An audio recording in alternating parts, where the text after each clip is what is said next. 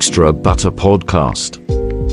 If I've had the meatballs from IKEA, it's been like years ago. Everyone talks about how amazing those meatballs are, but I don't Oh, really like. I haven't had any of their stuff, the Really? food there ever. I Yeah, I it's- go there so much though. I'm like obsessed with IKEA. yeah, Oh man. but I- I Dylan, you're like a huge fan of them. It's not even about like, oh man, these taste so good, like they're banging. It's more of like the experience because it's set up to be like a old uh like cafeteria like they would have in like a department store like a. Macy's. Yeah. So you just go in, you get your little tray, you get this, this, and a side, and then you open up the little cases to get like a slice of cake or a slice of pie. And I just like sitting there and being like, mm, I'm not buying fucking shit, but I'm eating this. yeah, the menu resembles like uh like Yeah. like kids uh Thanksgiving dinner. yeah. Meatballs, mashed know. potatoes, green beans. Isn't that what they serve there? Yeah, Like- there's something very yeah. comforting about that. Just getting that ice cream scooper uh, Of- portion of mashed Mashed potatoes, and just being yeah. like, it's just right. Are these instant? Probably. I mean, yeah. I mean, these taste better when they're a lot cheaper than everything Yeah. else now. A I hundred percent. I mean, not even McDonald's money is McDonald's money anymore. Dude, dude, so right, man. bro. Preach. You see, y'all have y'all been to a Taco Bell recently? It's kind of insane how It's- expensive it's Taco Bell is now. Yeah, it's a little insane. I got one of those gordita wrap things that's like the soft shell wrapped around the crunch. Yeah, And it was like four fifty nine, and I was like, "Who you think you feeding, Chelsea Clinton? Like, what the fuck is this? I don't understand it, bro. You want some sauce? Yeah, I need something for free. Shit. But then when I go to an IKEA, I always like the fact how they like decorate the The rooms. you know, yeah, like you'll walk through and it'll be like this room in a New York apartment. I'm like, hmm, maybe if Yeah. I was in New York, I would want this apartment. Like you just like walk through it. the mock apartments. Yeah, the mock, like, yeah, designed by Ludwig. Ludwig. Like whatever the name is, and you're like, oh damn, Ludwig, you went off on this joint, bro. Yeah, the name the names are very thick and Swedish, and then when you look at it, you're like, "This is a fucking office chair that's worse than Walmart quality." Like, Against a brick wall. yeah, But Ludwig's And- picture is like him uh, in, a, in a scarf, but just a wife beater. Just, Just like the most in, most insane outfit. with Tim's on. Like, okay, Ludwig. Like, yeah, this is a sticker. Holy Oh, shit, man! Anyway, man. Far. We're live. We're live. Welcome to Extra Butter, your podcast for great conversation and great movies. This is Cam, This is Dylan. and we have a special guest in the motherfucking building. Andrew Garcia, You're one of my best friends. We go all the way back to 2013, Andy, the Disney college program in Orlando, Florida. we yeah, we hit past ten years now. 10 Nice. years, dude, of me knowing this guy. He is uh yeah, man, one of my truest friends. Uh, there's so many like memories I have with this guy that I- I'll cherish until the grave. This man he's been through the roughest of times, the the best of times. He's helped me when I've been blackout drunk. I wouldn't be the man I am without him. So thank you so much for joining, Andy. It's been a it's it's it's an honor to have you here, buddy. It's a real pleasure, Cam. Yeah, Uh, you know, I was just I was just thinking the other day, like, you know, wholesome qualities that make like a great friendship. And I was thinking, you know what? You know what defines that relationship? yeah. You make me feel like Janet Jackson. I think about you, and then I have to take a moan break every once in a while, like, ah, Don't it all seem to go? put that on everything. holy shit, Rhythm Nation. He went there, bro. You went there, bro. Oh man! But today, Holy guys, shit. we are talking. I know it's November, and uh Angelica and I were just talking about this. How like the moment it strikes twelve on October thirty first, no one gives a shit about Halloween anymore. It's just Christmas. Mariah It's Carey dead. defrosts. It's time to bring in the keys. You know what I mean? Like it's time. But in extra butter, we're letting it linger for one more week because we're Mm. talking James Wan horror. Juan. Um, I am one of James Wan's biggest fans. Uh, I love uh, his direction style in his movies. I know Andy is too. And Dylan, you're kind of new to the James Wan. I uh, just universe, recently right? dipped my toes in. Hell yeah. Yes. Um, so we're gonna go through anything that's horror related that James Wan has done. We're gonna talk about. we're gonna skip um like if you're a fan of of Aquaman or Gone. the Fast and the Furious. That one was pretty good. It's been a long day. That one's good, but I- we're not talking about it. We're not talking about it. Gone. it. But was Just it that exact? Was it that exact sequel? The the one where Paul Walker? I'm pretty Yeah. sure that's the one he right? did. Fa- I think it's Hmm. Furious Seven. I think commercially it did the best money, but I think a lot of that had to do with like Paul passing and then wanting to figure out what to do. They had his brothers brought in. They did face replacement too. Yep, yep, yep. Yeah, this is the last one with uh with Paul Walker. Yeah, and then it goes and it sh- and it should have ended there, but of goes course, so far downhill. every Fast and the Furious after that, they talk about how Paul's protecting the kids, and it pisses me off every single time. He's passed away, bro. Brian's dead. I just can't get past the fact that the. I mean, I haven't watched past like Tokyo Drift. Dang. Um, what I recollect, I thought the movie was about racing, and then now it's just like it's insanity now. family. Family and just death-defying stunts out of a car. and makes- uh, and two two bald guys, right? That And they're two- like Two- they're, they're like Two trying to bald outbald each other the And whole two movie. bald guys. Yeah. Well, The Rock's gone now, so now it's one bald guy, and they just sub in random Jason action. Statham. John Who are generally bald, I think. Right? Yeah, Yeah. Jason Momoa. Just They just in- look around Hollywood like, who the fuck is bald? Who's no, bald? John Travolta was bald for a while. Let's do, let's do John. Oh, is Idris is kind of bald. Let's do Idris. Like- They're, they're like, oh, it seems you have a Rogaine, a Rogaine suspicion here. No, not you. Not you. Sorry. That's why they hired Charlize Theron to be the villain because they were like, she was bald. And they're like, oh wait, that was Mad Max. That was Mad Max. Oh, oh ah, shit, wow. she's got hair now. Ah, fuck it, bring it on. All right, screw it. Yeah, she she had the crazy braid, the box braid. I was like, not the box braid. Not the box. Braid. oh, what that? oh man. so Uh, now, so we're not gonna talk about Furious Seven. So we're gonna talk about Furious. 7. we're, we're gonna spend half this time. talking about it. Sorry, Uh, James Wan. Sorry, James. Uh, but yeah, we're gonna start off with the 2004 smash Saw. Um, Mm. Dylan, have you you've seen? Did you see Saw before we we I decided to do this James Wan one? Did you? Yeah, you I yeah, I was I was one of the ones who saw saw back in the day and then looked at the screen and thought that motherfucker had the easiest job in all of Hollywood. He just laid there. he just laid there for yeah spoilers for again i always say this spoilers for every movie we're about to talk about um but yeah saw uh follows it's pretty much like a detective story um that follows let's see a non-linear narrative revolving around the mystery of the jigsaw tick killer who tests his victims uh will to live by putting them through deadly games where they must inflict great physical pain upon themselves to survive. We all know Saw movies by now. It, Jigsaw, um, what's that little puppet's name that rides it on the bike? What's that little thing's name I again? thought the puppet's name was also Jigsaw. No, it's like Wait, is Got- it not? no, it's Is it- not. is It's it uh Robert? no Robert the doll. No, no, no, no. It's uh hold on, give me a second. Is it Pepe? It, it's a little Juanita. You know, Uh, Dylan, Dylan, what, what were your what were your Mira thoughts on the first film? What were your thoughts on the first film while I, while I look it up? What were your you know thoughts on the what you know what it is about it is it's it's a film that's not too insane expensive but it's just creative like you hadn't seen some shit come out like that and then all of a sudden it was like holy shit like we're gonna watch some torture borderline torture stuff Yeah. it still got big names in it it had Cary Elwes who played uh like wesley and the princess Yeah. bride Danny know what I mean? Glover. danny danny danny, Danny I'm too old for this shit bro. glover Yep, Someone yep. said the other day that Danny Glover was only like 40 when he was saying I'm too old for this shit. And I'm just like, yo, yo, that's what the millennials was so be saying. Yeah. so, I'm 30 and I feel that right now. I'm too old for this shit. I'm too old for this shit. Hell it's like, no, you got six more movies, Danny. You better get your motherfucking ass up. Yep. yeah, Um, no, groundbreaking. And then it hit the biggest M Night twist that actually didn't come from M Night. Insane. Da-na-na, da-na, da-na, da-na-na. That twist is insane. Oh, by the way, the puppet's name is Billy the Puppet. Billy, Billy. You were close. What was your what did you say? fucking Robert. Robert. What, what did you say, Andy?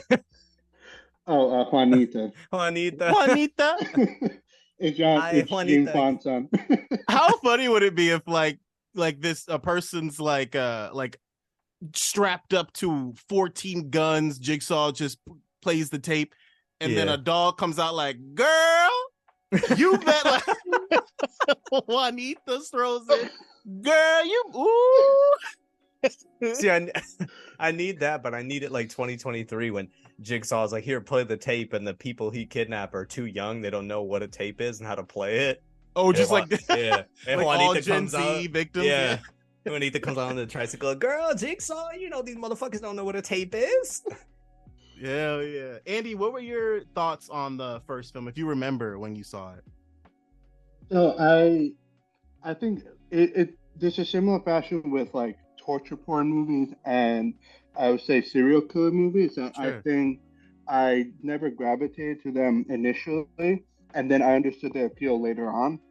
Uh, with the Saw movie, I do feel the investigative part that kind of treads most of the movie.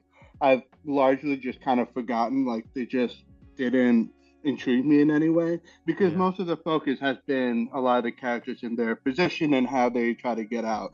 And then usually, if there's any character development, you know, great. But I think really after the first, maybe the first one to like maybe the third one, I think they really did a good job at at least sprinkling that here and there, maybe lessening over time, uh, with the exception of thing with the newest one, which I think is hands down my favorite. But Still I haven't seen it, man. It, ah, don't say that, bro. I still need to see yeah, yeah, no, they. I mean, it's definitely refreshing, different. Not to spoil anything, definitely a different um route that I'm definitely interested to see if they do continue it. But uh, yeah, I do feel, however, while the first one has been regarded as one of the best, Yeah. I do feel a lot of the praise has come specifically because of the plot twist and less of the movie overall. Even Mm. though it is, I think, because it was so different from other movies, I think there's also that appeal, and then you know, low budget horror, and that kind of impact. So uh, it's a mix. I mean, if you think about like Star Wars, granted, not remotely the same thing. That's like apples and oranges. But if you take like let's say Return of the Jedi, a lot of the praise that that movie gets is the plot twist at the end too. And I've kind of always felt that way that it makes up a lot of what people regard as high status for. No, Andy, you, you- you you bring up a good point because the the original three movies, I would agree, are the I haven't seen the new one, so I can't speak to it, but the first three are the best uh overarching story of Saw. I think once you get past three, what you mentioned about uh torture porn is amped up to like infinity at that point. Because now it's like all we care about is what are the what's the most gruesome way we can torture somebody and that's all you're looking for in those movies whereas the if you go i don't know if you guys recently went back and watched it it's kind of tame compared to what they're doing Hmm. like what they end up doing in these later films the first one there's barely For any sure. blood you know what i mean like it's it's more about the investigation and i would agree andy that at least in the first one though you know it, i obviously you have to look at these in a vacuum where it came out in 2004 so like it, it was a different time when movies were being made so uh, i do think that like that twist i'm sure for the time i was alive we all were alive uh was insane i do agree that if you look back at the story there are elements to it that you're like all right this isn't as uh, exciting as i as i remember it being and it's mainly because you're waiting for that last yeah. thirty fucking seconds of just pure insanity you know what i mean so dude Yeah. sawing off his leg the Yeah. fucking strings going crazy and then and then old dude just getting up like nothing happened god damn dude Yeah, I think that's a prime example of like how they just involved because they needed to top whatever they were doing. Because watching him chop his foot off with the saw was pretty visceral, and you're like, well, that was kind of freaking crazy because you could see Yeah. where the mind was. But then when you get to the later ones and the chick just gets tossed in a vat full of, you know, syringes and needles, you're just like, woof, this really went places, you know? yep yep yep yep yep yep It's it's a little, I don't know, it's too much later on. It's too much Yeah. for me. I'll pass, pass it's a it. lot it's a lot and also considering then like uh he only directed the first one the next two were directed by Darren, right? Yeah, and I mean the second one has like the one that has my uh most like I feel like every Saw movie is like looking. It's like it's finding a kill that's like someone's biggest fear. And the second one has the needle pit. Ugh. where he throws old girl into that, and that to me is like I that gives me the the the Yeah. whatever the hairs on the back of your neck. Like I can't do it. I can't do it. I hate that scene so much, dude. Ugh. Wait, you said the the Needles was the second or the third one? I'm Oh. pretty sure it's the second one. I thought it was again because spoiler alert it's the the chick ends up being like the like he take the girl that survives in the first one that like figures out the test ends up being a part of the test in the second one and then she's thrown into the needles because that it's that guy's test but then he's like i ain't doing this shit and he just throws that Just girl in there tosses her. in. yeah and then the third one you it's the girl she's the one that's killing everybody because jigsaw Mm. dies at that point i think um, Because I'm looking to the wiki here because I know a lot of times you see the director's name, but people forget whether they incorporate from both the directing and the story um, Yeah. writing. So for Saw One, James Wan is director and writer, right. and then he doesn't return to write for Saw until the third one again, and then Yeah, he Yeah, produces pretty much- the first three, right? That's or uh, the first one obviously he directs. But the second Uh, two he definitely produces. Actually, no. Uh, he produced the second, third, but the Yeah. third one he did the story similar to you. the first one. But the first one he did the story and directed. Got He, it, he's it. actually from the history that I'm looking here. He really jumps in at maybe the first two, and then he dips out. Yep. Mm. And he for, seems to do uh, that with a lot of his trilogies because the same thing kind of happens with. Uh, we'll, we'll talk about in a second with Insidious. He directs the first, and then like once. It's like James Wan is the king of starting universes and then Yeah. being like, and it's on someone else now. I'm moving Yeah. on, you know. Insidious one, two, Conjuring one, two, Conjuring, yeah, chuck like up the he- he deuces. I'm out, bro. Yeah, There's no I'll- Aquaman three for him because this is one, two. That's it, baby. Yep, exactly, exactly. Um. Anyway, so then we move on from Saw, and then we hit Dead Silence. I don't know if anyone here has that- seen Dead Silence. It's a it's a it's a movie that not a lot of people have seen. I won't go into it because I, uh, Andy, have you seen it? I had uh, one. I'm surprised that that was also him, but Yeah. also like I don't know if it's just time, like in my mind. I feel like that movie came out so much longer before Saw. Dude, So the fact that it came out after, just like that's just like not registering. It doesn't compute. It doesn't compute, bro. It's like when you watch Dead Silence, you almost are like, this is this feels like his first film. That's what it feels Yeah, like. yeah, Um, for sure. And uh Dylan, if you don't know, I, uh, I have to look up the Wikipedia again. I'm pretty sure it's just about like a guy who like goes back home and is trying to solve the the murder of his wife or something. Mm. And then there's puppets. Puppets, like- baby. Yeah, and I mean it's it's it's it's a good movie, but like Andy said, it it feels weirdly dated, like dated like dated way before that because it came out in 2007. The first song came out in 2004. That's three years later, and it Hmm. still feels older somehow. Um, Yeah. but yeah, Dead Silence is there. It is a it is a decent. Andy, what would you give it out of ten? Like a. a Uh, I mean, I remember rewatching it a few years back, and I think it definitely like very outdated. But I think the style, some of the tension, and then obviously you go back to that reveal. You know, it's great, but I think it doesn't really make it past that. Like, I feel like if they were to redo this movie and maybe like you know, give it a sharper uh, foundation to write from, I think it could be a really fantastic movie. Because he, you know, you know, I feel like if you take anybody's early work and there's like those little sneaks of like, oh, this is something that, that they might take with them in a later film. Hundred percent. Yeah, yeah. It's it, also it's one of those movies that Andy. I don't know if you noticed this, but like it's it's one of those movies where they just pumped up the the blues in that movie, kind of like what they did in that first Twilight. It just feels like oh, the like the Yeah. whole movie Yeah. is in the tint of blue. I don't know. Yeah. like I don't know why every movie around that time frame was doing that, but it was like, good lord, man! Like, can we tone it down a bit? It, it's uh, it's the same way that like every action movie when they have to go to a foreign country and then all the yeah. sentences are like sepia. He's like Mexico's "What?" always yellow. Yeah, yeah. Yeah. No, they did the same thing when they remastered Terminator 2. They just turned it into a huge blue hue throughout the whole. Oh, film that's and just made right, dude. ugly, yeah. bro. That 4K is sells for like two dollars because nobody wants it. It's bad, dude. It's you know, I just think it's not even the movie. I just think it's the story with puppets. Like they were talking about it being inspired by the couple puppet episodes that the Twilight Zone has. There's Mhm. one with that similar looking puppet, like a a ventriloquist puppet. There's like a little girl's talking doll. I just feel like that story's been done so many times. Every time I see something with it, I'm like hard pass. Yeah. The only thing that seems to still kick and still hit is Chucky.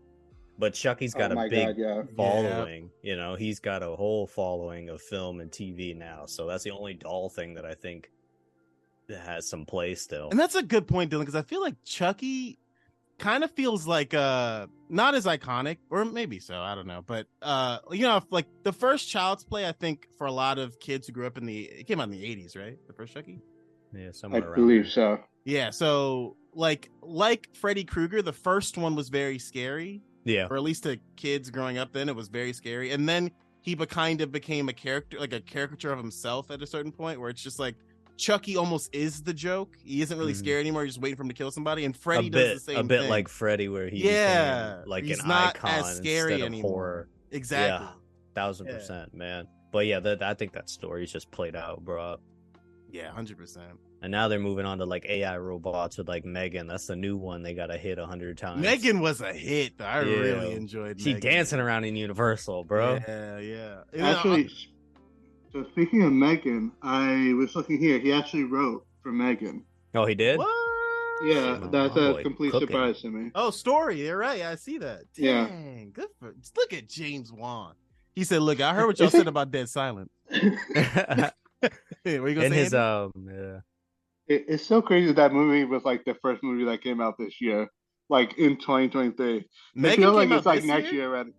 That was like the first movie that came out this year, January something. That feels like two years. Yeah, ago I this feel like yeah, Yeah. exactly. I was like, oh man, Yeah, J- um, James's writing partner, Leigh Whannell, or however you say his Yep. name. yeah. I was like, damn, I know that name. Why do I know that name? And he directed the the uh Visible Man, the newest one with Elisabeth Moss, that I thought was actually a, a really cool that idea. movie, dude. Very, very Love creative that to try and like spark life back into it. yeah. He's also recommend. the he's also the dude in the first Saw, not the guy who saws off his Yeah. leg, the other guy. Yeah, I heard, yeah, he's got a lot of leading roles, but uh, yeah, he wrote that one with uh, Wan and then worked on him before he did like his first feature. So Yep, yep. let's hope he keeps killing it as well. All right, and then we get into arguably one of my favorite uh, James Wan horror movies, Insidious. Woo! Um, Insidious.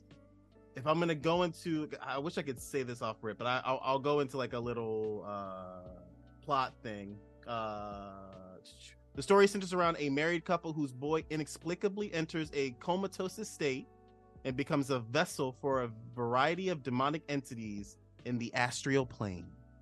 Um, it is one of the. It, this movie came out in when 2010.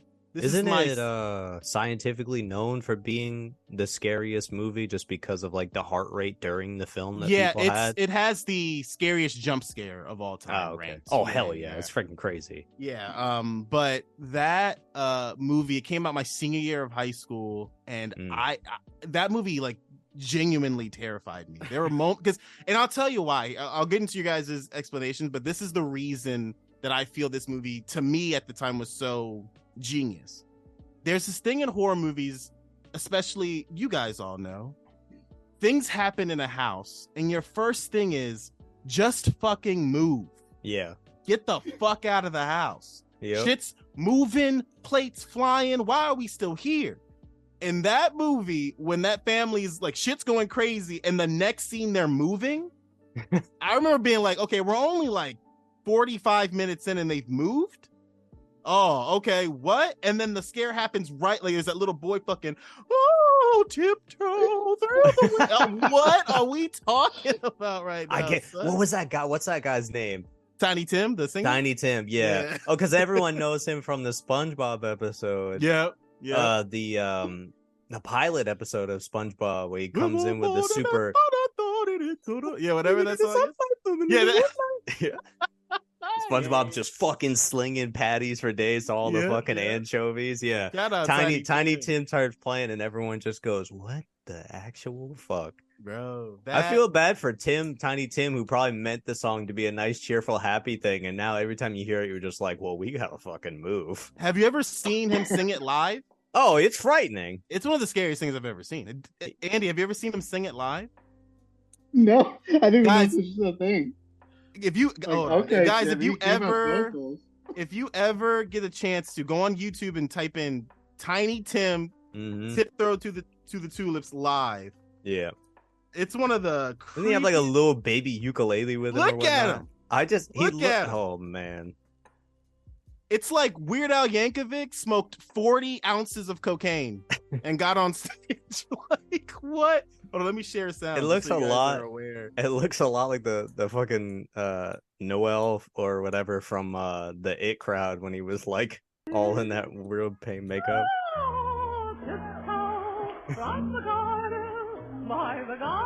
Imagine being in that audience and being like, "Uh, "Are we all possessed? Are we all like? Is this a spell you're putting on us, sir?"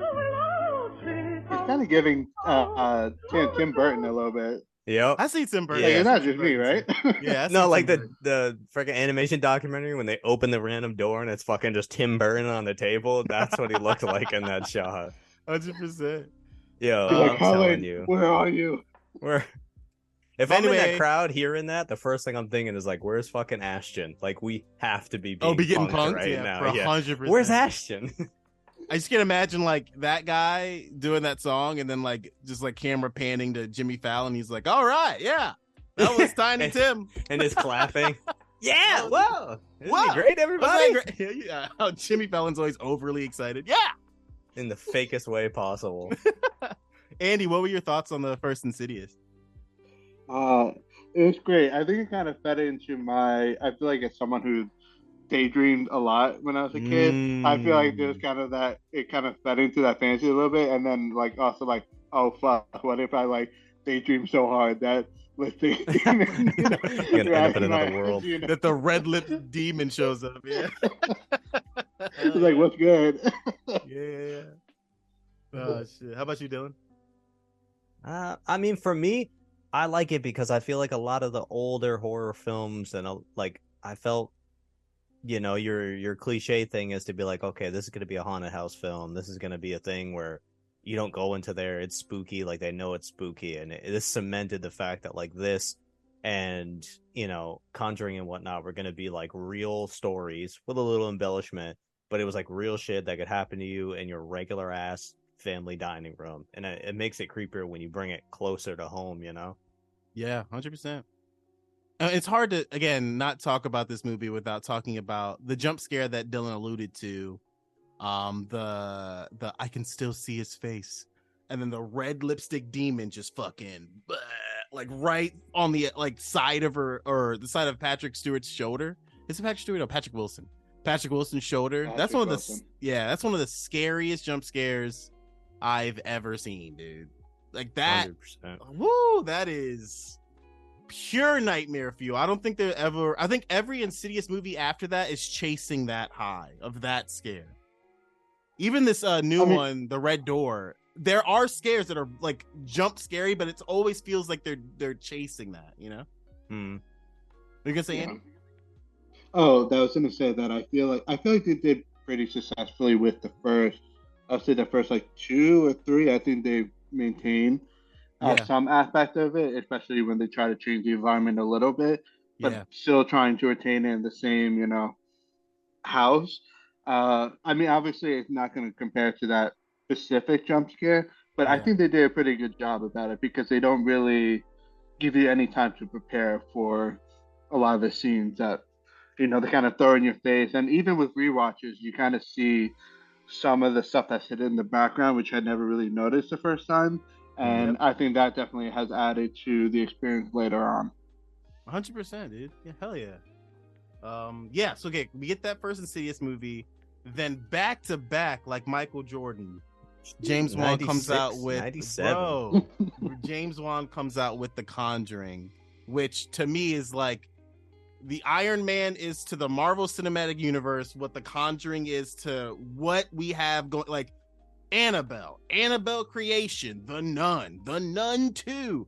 They this it all stemmed from this movie, dude. Like The Conjuring is uh a a very well uh done and told horror movie and then on top of that draws from real life accounts from Ed and Lorraine Warren who if you've done your research are very interesting people. There are a lot of skeptics out there that believe that they made things up, but if you are to believe what they were uh selling uh to the public, some pretty scary shit.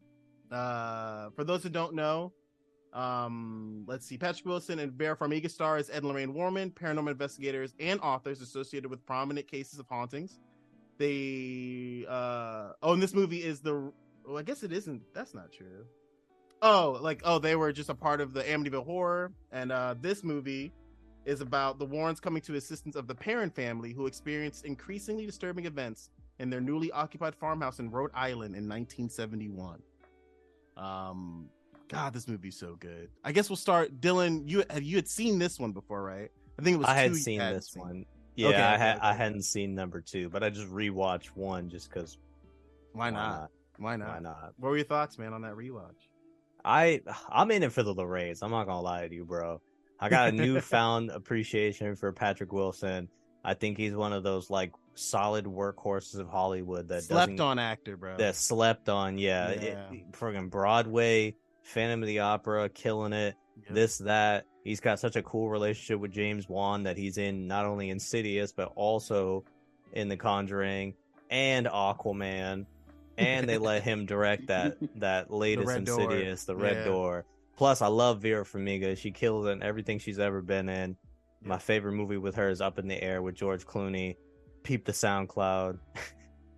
Is up in the air. Side note: Is up in the air the one where he like goes to places and fires people? Yeah, he's a yeah, yeah. He gets hired by companies to come in there and clean house, and That's she's a is, yeah. she's another businesswoman that flies just as much as he does all the time. Very Yep. good, recommend it. But I'm in it for them, bro, because their stories, I don't know, they get me. They got such good chemistry with each other. They're solid acting together, and that's why I watch it for. I don't know.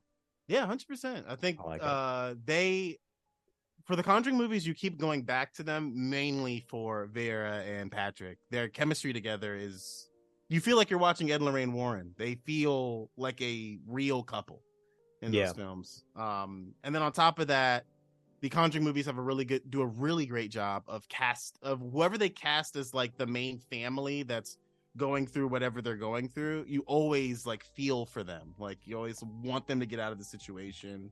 Um and then there's a lot of really good actresses and actors who are the kids that like when you see them in things later on you're like ah you were that kid that was getting fucked up by a demon like Oh, couple you got years them. ago. yeah remember, remember you got thrown through the window, bitch. I saw you was flying. yeah that's crazy You can Anyway, Yeah, go the- through the window and the wall.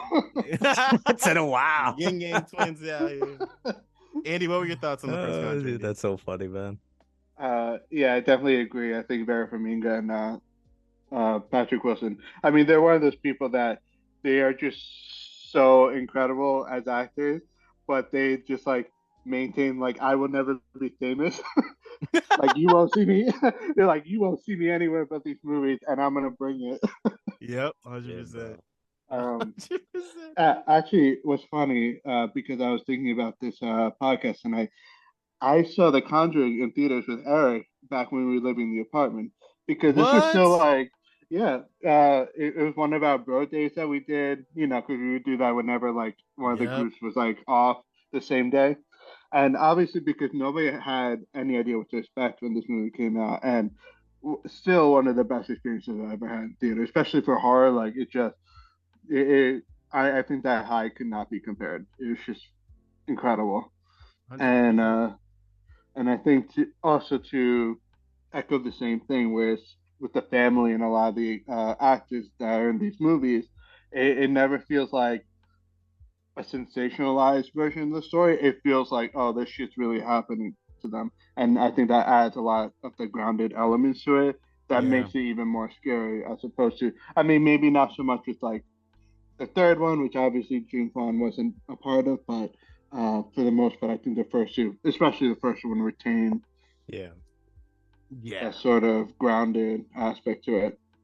100%. Yeah, yeah, because even if they dramatize and add a little bit more to the the real life stories and what happened, he always uses the family as a as an emotional anchor to remind you that like, okay, these are real people, real things, and, and no matter how crazy the spooky events get, he comes back to the kids, he comes back to the husband and wife, and it actually gives you a decent emotional story, and it's not just you know popcorn flicks. Yep. Yep. yep, So they they definitely lasted and became a franchise off of the bones of that, you know. It's crazy how many movies spawned from yeah that Shit. movie, dude. It's insane. There's three Annabelles, is there not? There is Annabelle. Annabelle, Annabelle creation. And Annabelle comes home or whatever. I think you're right. I think there's Where was she at? That she she was traveling. Yeah, you're right. Annabelle comes home. Yeah, When yeah, she that's was- the she was one. Yeah, that's the one where the the plot of it is like uh is like Ed and Lorraine like go and investigate somebody. So they so Annabelle just like uh haunts her, their daughter uh, because like in real life the Warrens have like this like basement or like cellar where you can open and there's like all these haunted things that they keep in this place for safekeeping just in case it gets out and starts killing people and they leave and then for some reason the little girl goes into that room and like opens the case and annabelle's like up i'm out so i'm gonna start killing people or terrorizing your, your house um that one's weird Uh, it- what's what's crazy is that annabelle creation is really good i really did like annabelle creation hmm. um but Annabelle yeah, Creation is awesome. yeah Uh, that one's really actually, good. That that was a movie that I got a free like m- movie like pre premiere thing too. Sure. Uh, I, it was like it came up in my email. Uh, I got picked for the lottery to go see it. I thought that was actually really fantastic. Um, definitely very underrated for sure. Uh, Annabelle Comes Home. I completely like. I know I watched it, but I like couldn't remember the plot details. yeah I think while definitely not bad as uh, the first Annabelle, and maybe not as not close to the sophomore effort, yeah I do think Annabelle Comes Home benefit solely because of the actors like you know Vera and uh, Patrick and stuff like that. being around and even though there's yeah. some sort of solid scares, but it you know it doesn't totally compare agree. to the other ones for sure. I totally agree. And then uh so we have The Conjuring, then we get into Insidious Chapter 2, which was also directed by James Wan. Um for those that don't know, the ending of the first Insidious uh going through astral projection, uh Patrick Wilson's character is being haunted by this like evil man dressed up as a woman. Like it's like a he's like an old you know like an old woman witch lady. I don't even know what to Mrs. call- Doubtfire. almost but like it's a Right? we She had like out the gown. the yeah exact you find out later that it's actually a guy dressed up as a woman you find out Hmm. in insidious chapter two um but anyway uh in the first movie at the end of it patrick is looking for dalton who's like lost in the astral like in the further um and he goes to go get him but when he brings him back to his body that evil demon that's uh, haunting patrick ends up back in his body so Hmm. insidious uh, chapter 2 is that evil man cross-dressing person is in his body and they're trying to figure out how to get um that demon out of him Hmm. um and again directed by james wan of another great movie. I don't know if i like it as much as the first insidious but it is really good. If it's if insidious is 1a it's 1b you know it's really close you know? Um i don't know if you guys have any thoughts on insidious chapter 2 that are different from chapter 1 um I think with thoughts. Insidious Chapter Two, I feel like it's it's one of those movies I call the 1.5 movies, where it's Mm. not in exactly like a sequel. It feels like just an extension of the first one. So it's just a like just to tie whatever little uh bows or whatever. Because even like I mentioned before, with a lot of the history of James Wan films, that he really is only invested within like the first two chapters. I feel like because I, I imagine that when he initially comes with these stories, that he's just he, for him, it's probably a one and done. Like he wants to have a contained story, and then because of the success, he ends up having to do, you know, The studio's like, we it. need more. Yeah, exactly. and you know, usually when he does one more, it's fine. But even if it didn't really need to exist, I think with Insidious is probably a good example of that. Actually, even the Saw franchise could. I mean, they definitely that that's the studio all over it. Like they Yeah. wanted Saw of those 3D. movies. Yeah. 3D. Holy buckets. Like that if there's anything that tells you that a studio did this, it's when they add 3D to the title. Oh my god. Yeah, 3D. Uh, what what a phase. Jeez, bro. Um, yeah, so then we get uh Insidious Chapter 2, which again, very good movie. Um, and his next effort into the horror genre is The Conjuring 2, which to me is the best Conjuring movie. That to me is the scariest one. And it's mainly because the if you if you peruse the real case of what happened, it almost feels like he's not like uh exaggerating the events.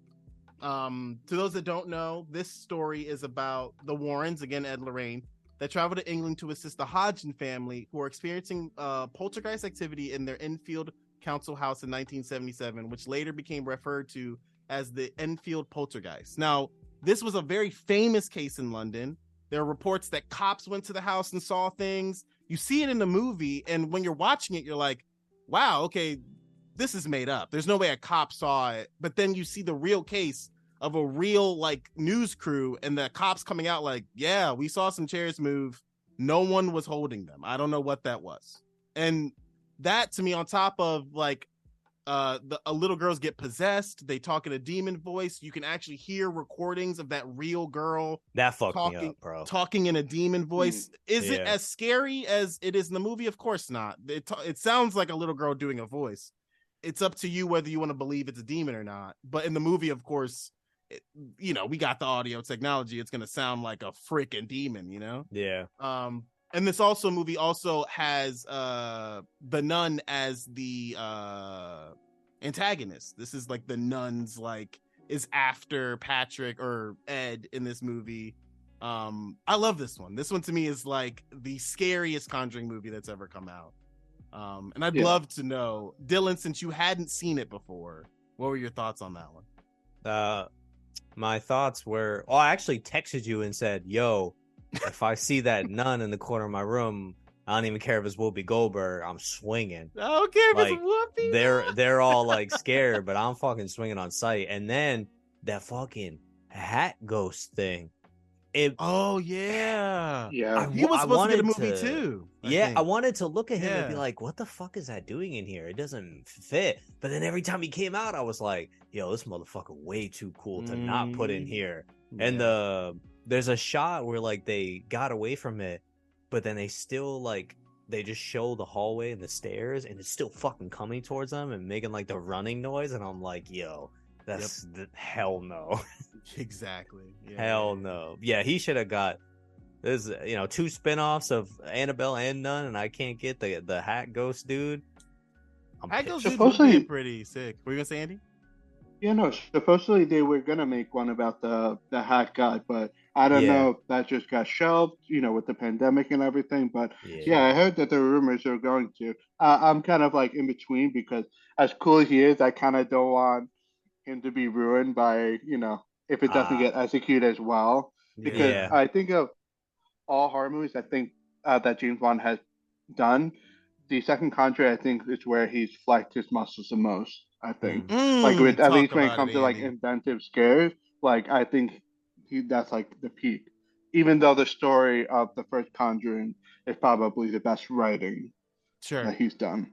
Yeah, to me, yeah, that that The Conjuring Two is yeah easily the scariest. That's a good way to put Andy. It's it's. I think he sh- he's kind of showing off a little bit. Like it's he's showing how good he is because some of those scares are just like, dude, that's. I mean, just the camera tricks of like the beginning. Like in the first Conjuring, you'll see like the the one shot of like when you first see the house and he take, takes the camera under the the sofa when you're like first seeing the family whatever and then this movie he puts the camera through a window and i was just Mm. like okay james all right he, he loves them transitions. yeah i was like we're, we're doing it we're doing this big all right i see i see you buddy um yeah oh, and yeah. actually, And let's not forget, The Conjuring 2 had that incredible open with the Amityville house when they do the seance, and Vera's like, you know, she Oh, she's the one that with the yeah. gun, goes around and, and she's shoots all re- the and she's almost like reliving the whole experience as a killer. Like that is just Wild.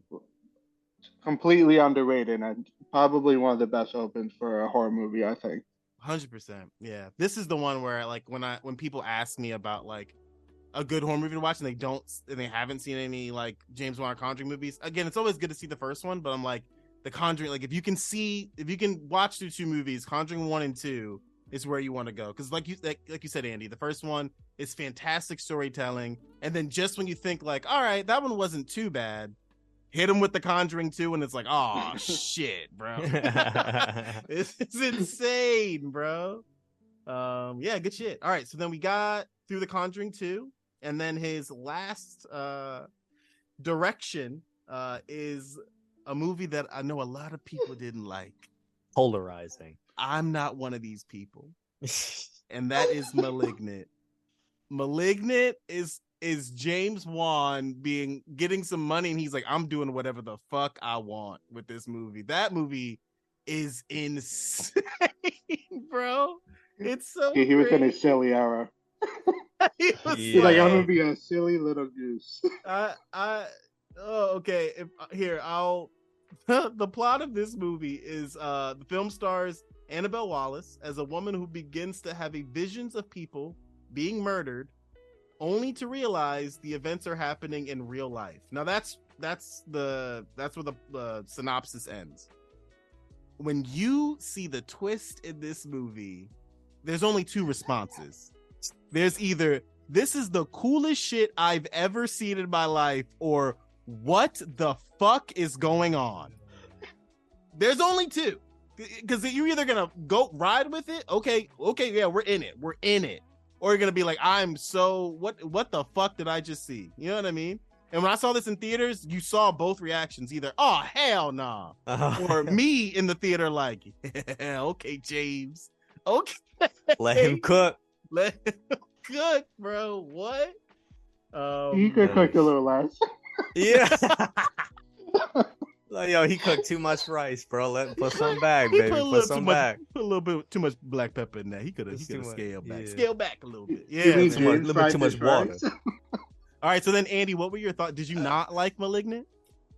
Uh, well, I think because so I was just looking now because I remember watching this on HBO Max because we Mhm. were in the peak of the pandemic. They released it in theaters and on HBO Max the Right. same day. So I was maybe that can change the experience of the movie a little bit. I certainly feel that that can be the case. So you saw it at home, I- not in theaters. Yes. Okay. Um, I think incredible trailer. I think whoever edited that just mwah, bless. Um, I don't think the movie delivered as much for me. I think a strong idea and concept and part of the execution I think really worked, especially the reveal. Um, however, and I know that I I think they were going for the camp. However, it's I think it went past the line of camp to being unintentionally funny. Because even with the dialogue, that that's like the one thing that bothers me a lot, like the very like you know camp dialogue, which yeah, Yeah. To me, it, well, I'll, hold on. I'll go with Dylan first. Dylan, what were your thoughts on *Malignant*? uh, to expand on Andy's thing, uh, the pandemic hit, so HBO did a stupid move, you know, with Warner, blah blah blah, and they released their biggest films like that year Yeah. on in theaters and then on Max at the same time, and I think that's what happened to that third Conjuring film is that it got caught up in that as well. And then That's right, Malignant forgot got caught in the same wave, so you didn't really have the same numbers, or maybe the marketing, everything wasn't there. And that the film reminds me a lot of the shit that happens in Stranger Things, like early on, where you have like the little, you know, shadow government group and they're doing weird experiments, and some of it's kind of campy because it has some of those weird 80s vibes that are mixed into it. But, uh, are we giving away the twist? We're just Yeah, yeah, yeah, warning it. people You're good. you you ride through the film and you're like, oh, this still ain't bad, And when they do the twist, a- lot of people hate it. My brother hates it. I thought it wasn't bad because I was like, "Oh shit, that was kind of cool." I didn't see that coming. And my first thought was, "Hey, yo, she got Voldemort in the back of her head." like it really surprised me because I was like, "Oh, that was kind of cool." I- I'm a big like monster movie person, so just seeing a different type of monster, but having Yeah. it like be uh, connected to her, I was like, "Okay, that was that was kind of cool just for that." But does it make the film like?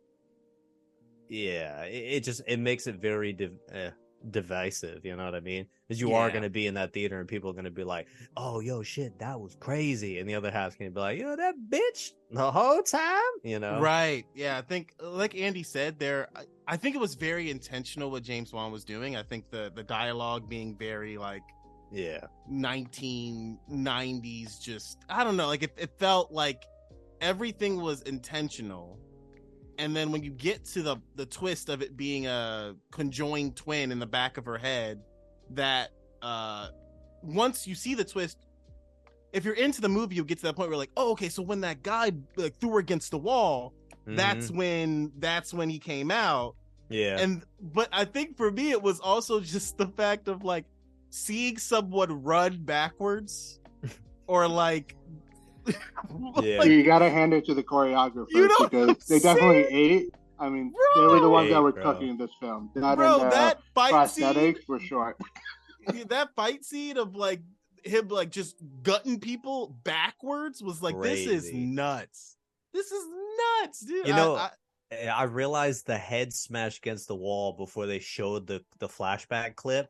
And I shit you not that the whole time I was like, "Oh, the head!" All I heard was "din-in-it, din-in-it,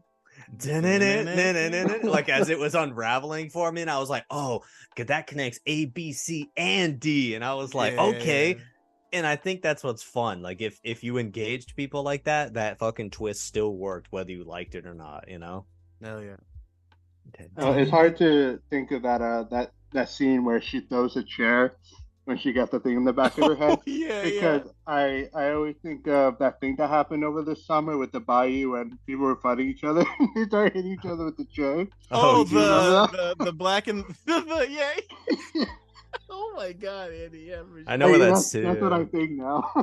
That's hilarious. bro. At least that writes the sequel, Andy, because it's just her working at Waffle House. Malignant too. Yeah. Her at Waffle House, like she's prepared for that shift, bro. You throw something at the back of her head, that motherfucker gonna catch it. When she when she goes to sleep, uh, angry Yeah. black man is behind her. Just fucking. Oh hell no! Like Oh, It- it's just Danny Glover on the back. yeah. like I'm too old for this shit. too open. and shit. She wakes up. Why do I have so much seasoning salt in my Yeah. Why why are my knees so ashy? yeah. Yeah. I used to Oh, use Saint. Ag- Agnes, but now I have all this cocoa butter Saint Ag- lotion. anyway, we've Oh made it to the end of uh, all horror movies directed Uh, by Mr. James Wan. Final thoughts on James Wan. I'll start with Andy. Final thoughts on James Wan. Um, I would say, I, don't know. I guess it's hard to say because I feel like he very clearly is maybe gearing up for maybe his passion project that isn't solely like an obligation to the studios. Uh, I mean, I don't know that he really has a any projects coming except for you know, unfortunately, the other Aquaman movie. All right. But you know, I was hoping that Night Swim movie was him, but it's not. I was like, dang, I thought that was him. Remember when we saw that movie, Andy, Five Nights at Freddy's? We saw the trailer to Yeah. Night Swim and it said James Wan. I was like, oh, and I was like, oh, pretty. Yeah. it's it's Um, an easy trap once you see executive producer. You just like Ah, don't do that. he was like, Don't lie to me. Yeah. no, But you know, I, I think he definitely. I mean, he's iconic for a reason, yeah, and I think you know. We'll we'll just have to see what comes next. hundred percent. How about you, Dylan? Uh, I feel like you know he doesn't necessarily have to always do horror films, but I feel like his turn at Aquaman should be a prime example for a lot of either upcoming directors or people who have a lot of flair to just stay the fuck away from them because it's I feel it's a make or break career thing. It's something you kind of get trapped in, obligated to under contract for 10 films. I am upset like that we never got like Edgar Wright's Ant-Man, but I'm more happy about the fact that I got like Last Night in Soho from him and that he just said fuck that, I'm staying over here.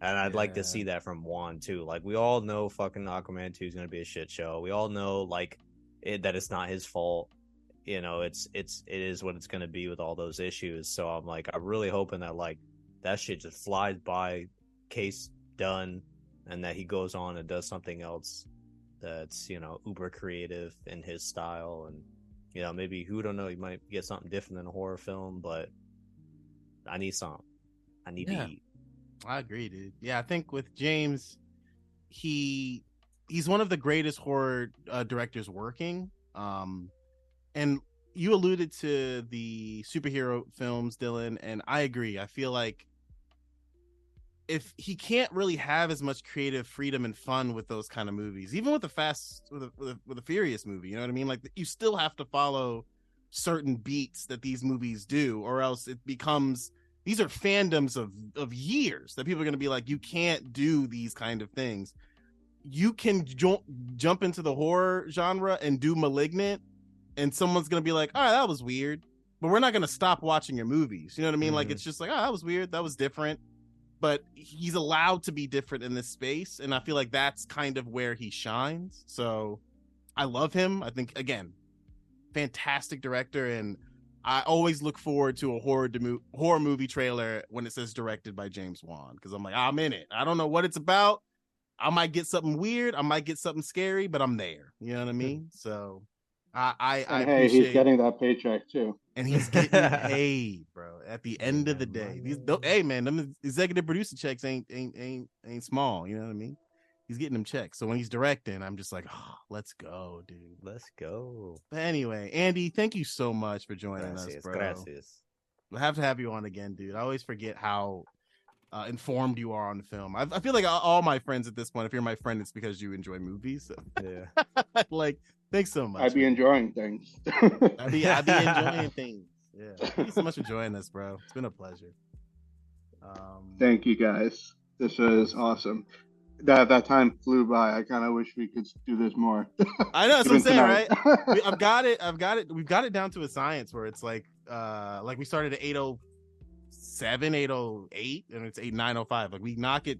We Dylan and I are so like timed, so Bro. timed to an hour. It's a little. There's an insane in- at this point. There's an internal clock. We were recording the Halloween episode, and all of a sudden, I was like, "Okay, the episode's gonna wrap up." And I looked at like your fucking computer, and it Yeah. literally said like 105, and you wrapped it. I was just like, "Damn, that shit." Was I don't know how we do it. motherfucker dude. don't miss. I don't know how we do it. I don't know how. The But anyway, it's in sync, bro. We know. I think because in the beginning we used to do those like long ones, and we were like, let's shit, start, dude. let's start shortening this shit. Up. yeah, uh, Uh, Anyway. that, that Dave Chappelle uh, skit was like, time to wrap it up. The button. oh, the, Wrap bu- the, the, bu- the button. Yeah, yeah, yeah. Uh, but anyway, I've been up.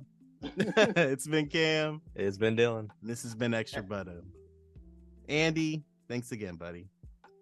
Thank you guys. Later. See you next Ciao. time. Goodbye. Goodbye.